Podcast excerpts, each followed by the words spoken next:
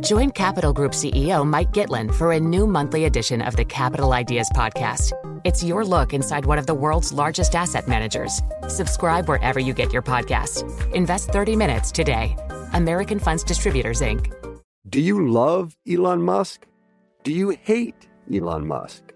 Do you have no idea what to think about Elon Musk? Then we have just the show for you. He's become even more larger than life. Buying Twitter doesn't get us closer to Mars. They are like really close to the edge of like everything falling apart. Like, oh, Elon, I volunteer, put a chip in my brain. Each week on this podcast, we'll break down, analyze, and debate the most important stories on Musk and his empire. It's all one big universe. You just work for Elon Inc. From Bloomberg Business Week, this is Elon Inc. Listen wherever you get your podcasts.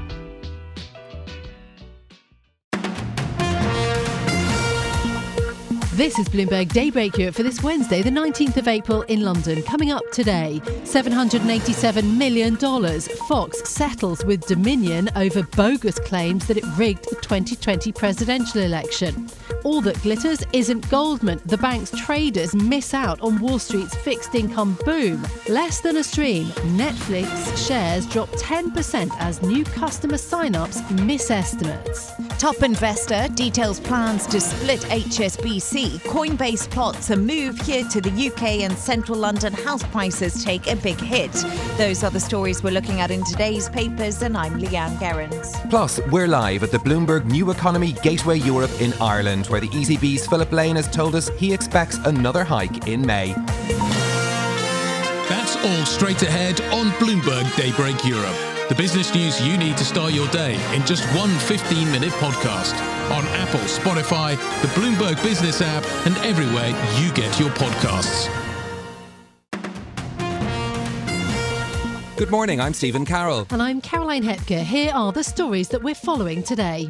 Fox News has agreed to pay over three quarters of a billion dollars to settle a defamation lawsuit over the 2020 presidential elections. Dominion accused the US TV network of airing bogus claims that it rigged the election against Donald Trump. Here is Dominion CEO John Poulos. Fox has admitted to telling lies about Dominion that caused enormous damage to my company, our employees, and the customers that we serve. Nothing can ever make up for that. The settlement is about half of what the Dominion CEO was seeking and avoids a potentially embarrassing six week trial for Fox. Fox argued that its broadcasts were protected as free speech under the First Amendment. In earnings, Goldman Sachs traders have failed to capitalise on a fixed income bonanza. The Wall Street giant was the only major bank to post a decline in the division, with first quarter fixed income trading revenue dropping 17%. Total revenue also fell short of analyst estimates, but CEO David Solomon says the bank is well positioned for the future. As we sit here today, it appears that the worst of the volatility is behind us. While it's impossible to predict the exact form a market stress will take, and we won't always execute perfectly, our risk management culture, strong liquidity, and robust capital position have allowed us to navigate a complex environment while also continuing to actively support our clients. Solomon says the events of the first quarter demonstrate the resilience of Goldman Sachs and the US's largest financial institutions.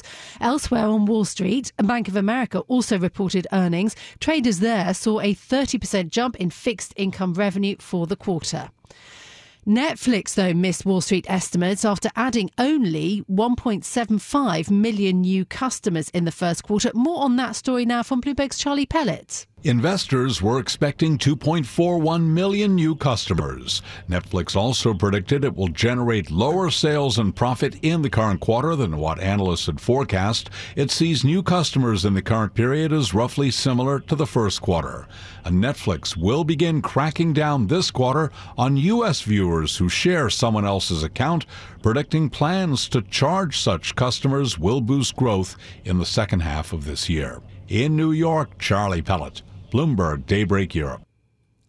The UK's rate of inflation is forecast to drop below 10% in March, according to analysis from Bloomberg Economics. Our senior UK economist Dan Hanson has the details of what we can expect in today's data. you'll be getting some information about what happened in the past. There'll be a little bit of information about what's happened with energy prices as well. But we are still expecting a fall. We're expecting a fall to 9.8%. Dan Hanson's projection comes after figures showed that uh, UK wage growth unexpectedly accelerated. Average earnings, excluding bonuses, rose by 6.6% in the three months through to February compared with a year ago. We had that data out yesterday. The ECB's chief economist says that he expects the central bank to raise rates at next month's meeting. Speaking exclusively to Bloomberg, Philip Lane said that the size of the move will be dependent on data due in the coming weeks. Q1 suggests we are seeing a reversal of the negative supply shocks that so dominated the European economy last year. So, uh, easing of bottlenecks, much lower gas prices. So, what I would say from all of that is, as of now, two weeks away, I think the baseline is that we should indeed uh, increase interest rates in May. Philip Lane made those comments in an interview with our head of economics, Stephanie Flanders, at Bloomberg's inaugural New Economy Gateway Europe event in Ireland. Goldman Sachs economists have now also lifted their forecast for where ECB rates will settle. They see a terminal rate of 3.75%. Federal Reserve Bank of Atlanta President Raphael Bostic says that he favours one more 25 basis point rate increase before holding at 5% in the US. Speaking to CNBC, he said that there's more work to be done, but added that tighter credit conditions may take care of some of that. Speaking elsewhere, the St. Louis Fed President James Bullard is calling for two more hikes. He told Reuters that he believes fears of a recession are overblown. Bullard and Bostic don't have a vote on monetary policy this year, but of course, all Fed policymakers participate in rate discussions. So that is a roundup of today's top stories for you. Now, Stephen Carroll is not in the studio with me this morning. He's in Ireland, of course, for the Bloomberg New Economy Gateway Europe event. Good morning, Stephen. Great to have you there. Um, you're actually just outside of Dublin. So where are you exactly? Good morning, Caroline. So I'm in the Powerscourt estate. We're about 20 kilometres south of the centre of Dublin City in the beautiful County Wicklow, often known as the Garden of Ireland. So this is a place that has a history of settlement dating back to a 13th century medieval castle. I'm going to paint you a picture of what we're looking at here for this event. The current Powerscourt estate house dates back actually to 1741. It was rebuilt after a major fire in the 70s. But we're talking about a big manor house overlooking some absolutely spectacular gardens, about 47 acres acres of gardens here. There's an Italian garden, a Japanese garden. It's also home to Ireland's highest waterfall, 121 metres high, and by National Geographic has voted it the number three garden in the world. Wow. So I have a very picturesque spot to broadcast from this morning. I'm just waiting for the sun to come up as we're talking to you over the Sugarloaf Mountain uh, here in Wicklow. This is an absolutely stunning setting people come from all over the world to visit this place, and we're here with a lot of very interesting speakers for the next couple of days. Yeah, absolutely. We brought you just a bit of uh, Philip Lane of the ECB, who's been speaking to us ahead of uh, today's event. So, who's going to be there? What are going to be the big discussion points? Well, look, the idea of these gateway events is to discuss regional issues with public and private sector leaders. So, we're talking here uh, at this event about reglobalization. Uh, we've got, of course, all of the geopolitical stresses that have faced Europe, you know, not least the war in Ukraine, but also the issues around trade, around supply chain bottlenecks technology challenges, competition between Europe and China, Europe and the United States. We've been talking about the Inflation Reduction Act in the US and this whole wave of green subsidies that's become a mm. huge issue between the major economic powers of the world. So those are some of the things that we're going to be talking about here. We've got the CEO of one of the big semiconductor makers, NXP, uh, Kurt Sievers is speaking here later this morning. We're also going to be hearing from another central banker, Maria Tadeo is going to be speaking to the governor of the Bank of Spain, Pablo Hernandez de Costa, a little bit later on too. We're also going to be looking at the issues facing companies here in Europe, things like the collapse of SVB. What does that mean for venture capital funding in Europe and for the burgeoning startup scene uh, that so many countries across this continent are trying to encourage and mm-hmm. also to support their economy that way as well. So we have some big public speakers, but some big private sector speakers as well. Yeah, gosh, that sounds like a great lineup. I mean, it's only a couple of weeks ago that Credit Suisse uh, collapsed, and yet that blip sort of seems to have passed. So many issues to discuss. But also, I think um, a, a, big moment to think about Europe post Brexit, also, of course. And there's a very nice piece on the terminal today about the competition amongst European Union cities, including Dublin, of course, to sort of try to make the most, I suppose, of the jobs that may come their way, the investment. It's a much more fragmented landscape, isn't it, in terms of, of uh, finance within Europe now? Yeah, and look, Andrea Orcel from UniCredit is the first speaker up here this morning. He's going to be talking to Francine Lacqua, and that's part of the landscape that we're talking about, the background to this event. I mean, if you just think about Ireland, Ireland is now the sixth largest exporter of financial services in the world, ahead of the likes of France. And part of that is due to Brexit, because we did see so many financial services organisations, but also even outside of that, the legal profession, uh, professional services choosing to relocate or to expand. If they're not moving people from London, the idea that they're expanding in other countries countries in Europe. And that's also a challenge the continent has had to face too. They're looking at a more splintered financial sector, more centres growing up. But this reporting on Paris, really interesting to see how much the French capital has attracted and those big name American banks among them uh, who've chosen to expand and hire much more in Paris to ensure that they have a presence in the European Union after Brexit. Yeah, absolutely. Okay. Stephen, thanks so much for being with me. You'll be back uh, later on in the programme, of course. Stephen Cow there for us live in Ireland this morning at the Bloomberg New Economy Gateway Europe event. Much more on that. Uh, having said that, I want to return to the top story that I was discussing this morning. No need for Fox executives, such as Rupert Murdoch, to take the witness stand. No embarrassing trial. Fox News has settled a lawsuit with Dominion Voting System for about half the $1.6 billion in damage, damages that Dominion was actually seeking. Joining me now to discuss this is Bloomberg's Derek Wallbank. Great to have you on the programme, uh, Derek. So, all of this relates to a case over the TV network's 2020 election broadcast. This was set to be a huge defamation trial, but now uh, there's been a settlement. What have both sides been saying about this? There has been a settlement, and it is a very, very large settlement, uh, $787.5 million, a, a, a number that is, you know, the size of an airplane, right? You know, it's it's, it's very, very large. Um, you don't generally see settlements of this of this size.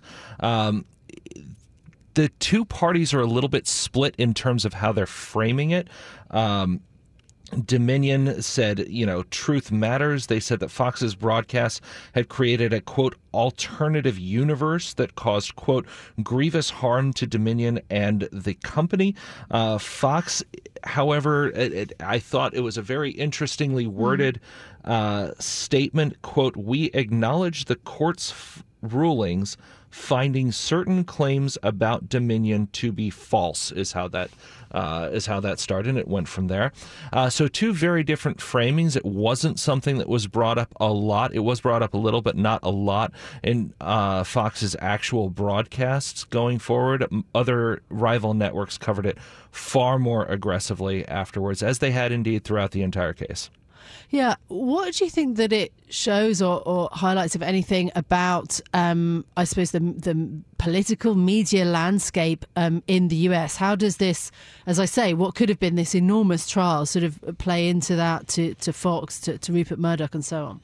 Well, there's a couple of things that I think are really important about this. Number one is that um, it will remain to be seen if there's a blood in the water effect here, if uh, mm. other uh, companies that feel like they have some uh, grievance with the way that Fox or others uh, along an ideological reporting spectrum decide that they want to go press uh, some of their own cases. I mean, I, I think uh, there has been a, a, a recent move to more aggressively try and test the limits of uh, of defamation and media. You know, I'm thinking back to the Gawker case uh, that that wound up effectively shuttering that, uh, uh some, you know, some of that operation. Um, so I do think that that is something that's going to be explored a little bit more. I also mm. think at the same time, this prevents another high profile test uh, in open court of where the limits are of uh, media and defamation uh, rules in the United States. There's a there's a rule that basically comes to an actual malice standard in the U.S. It's not enough to say something uh, is wrong and that that was bad, but you actually have to prove essentially that it was knowably false, that someone knew that it was false, that they did it anyway, and um, that that rises to a malice or, ne- malice or negligence of malice uh, sort of standard. So it's higher in the U.S. than maybe in some other countries. Yeah. Uh, so that sort of stays stays there. I do think though you know the the question of of different ecosystems of if you follow one media outlet and its and its peers versus others of what you're actually onboarding, what you're learning, how issues are framed. That is a real thing uh, in the United States, and it's only going to get more. Uh, more in the spotlight as we head into the 2024 election cycle in earnest.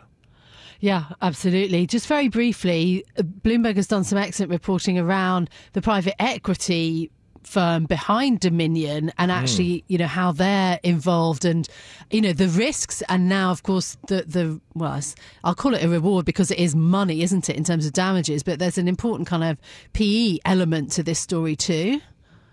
Yeah, sure is. I mean, you know, one of the things that Fox was talking about through this whole thing was that the amount of money that Dominion was asking for, and you're talking about like 1.6 billion dollars, mm. was far over what it said Dominion's actual valuation was, right? And and so the um, the firm behind, I'll try and find the the number, but. Uh, but you're you're talking about Staple Street uh, Capital invested I believe it was 76% of the company they paid in, in 2018, they paid 38.3 million for. Mm-hmm. Uh, I'd seen some uh, estimates that Dominion might have been worth somewhere in the in the range of of uh, 100 million as a company. So you're talking about if if it's at 100 million, again, we're in round numbers, right? You know, because because some of these are are not you know publicly traded, you know, but but uh, but even at that, you're talking about more than a 7x valuation, and, and, and Staple Street's getting way more than a 7x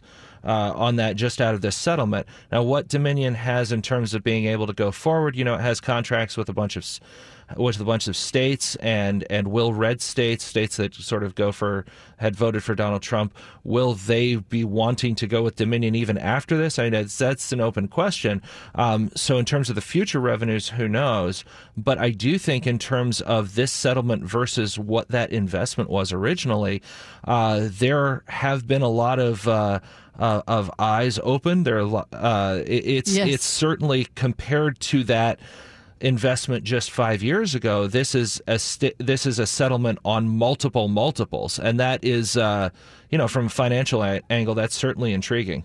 Yeah, it was certainly unexpected, wasn't it? Derek, thank you so much for being with us. Bloomberg's Derek Wallbank then uh, talking us through that major settlement, uh, Fox to pay close to $800 million to settle a defamation case brought by Dominion Voting Systems. Up next, top investor details a plan to split HSBC, Coinbase plots a UK move as the US squeezes crypto, and central London house prices take a big hit. The Capital Ideas Podcast now has a new monthly edition hosted by Capital Group CEO Mike Gitlin. Investment professionals reveal their best mentors, how they find their next great idea, and a few funny stories. Subscribe wherever you get your podcasts. American Funds Distributors, Inc. To address our new climate reality, the world needs radical solutions. Collaborate for a greener future at the Bloomberg Green Festival, a groundbreaking celebration of the thinkers, doers, and innovators leading the way. From design and culture to technology, science, and entertainment, hear from inspirational speakers and immerse yourself in climate solutions. July 10th through 13th in Seattle. Title sponsor Amazon. Get 20% off using promo code Radio20 at BloombergLive.com slash Green Festival Now, the paper review on Bloomberg Daybreak Europe. The news you need to know from today's papers. Bloomberg's Leanne Gerrans joins me this morning. The headline in the Times first Top investor details plan to split HSBC. This is a story that we've covered for a long time this idea of splitting HSBC, but more details, Leanne.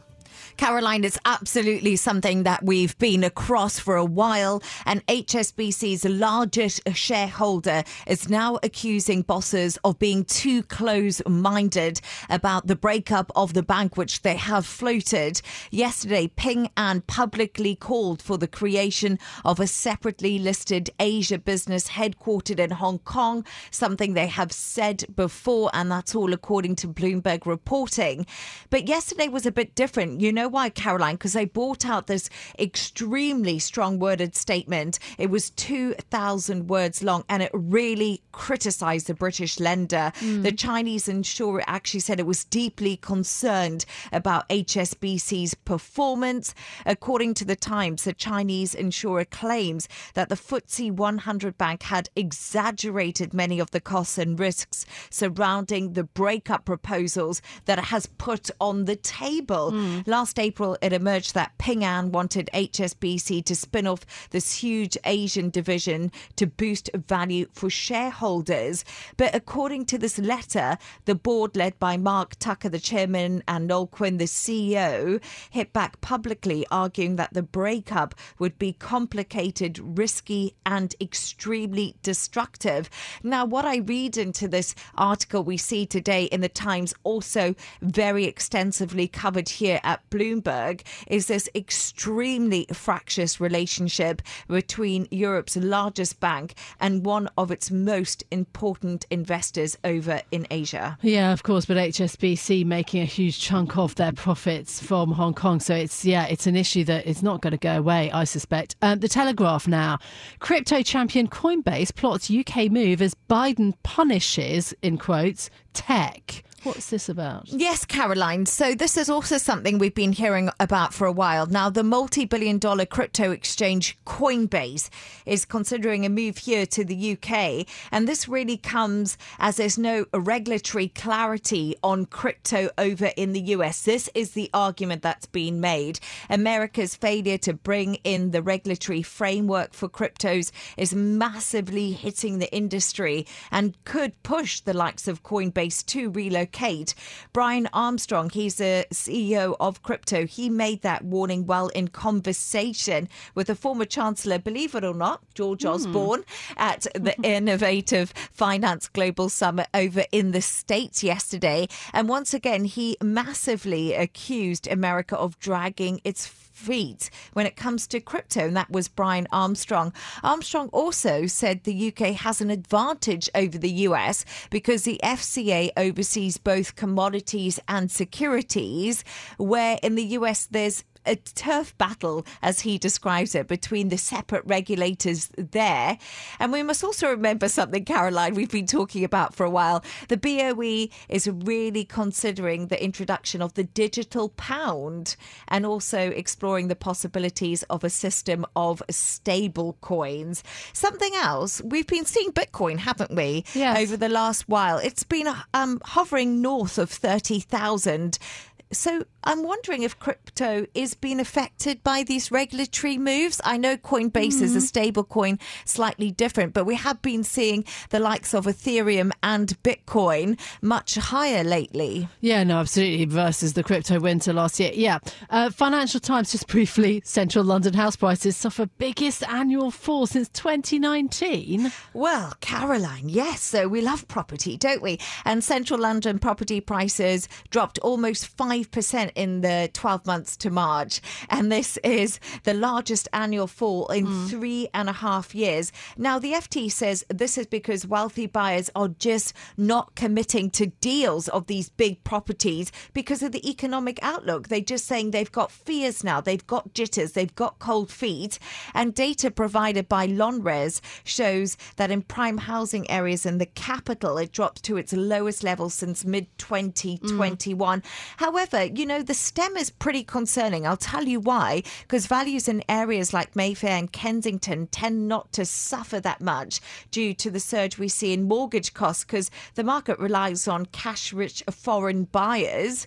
But this is where we are seeing some of the softness come into the market, dropping almost 5% in 12 months. This is Bloomberg Daybreak Europe, your morning brief on the stories making news from London to Wall Street and beyond. Look for us on your podcast feed every morning on Apple, Spotify, and anywhere else you get your podcasts. You can also listen live each morning on London DAB Radio, the Bloomberg Business app, and Bloomberg.com. Our flagship New York station is also available on your Amazon Alexa devices. Just say, Alexa, play Bloomberg 1130. I'm Caroline Hepker. And I'm Stephen Carroll. Join us again tomorrow morning for all the news you need to start your day, right here on Bloomberg Daybreak Europe.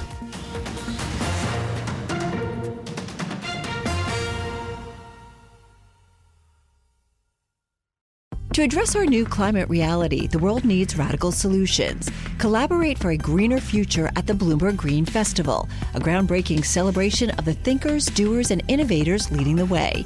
From design and culture to technology, science, and entertainment, hear from inspirational speakers and immerse yourself in climate solutions July 10th through 13th in Seattle. Title sponsor Amazon. Get 20% off using promo code radio20 at bloomberglive.com slash green festival.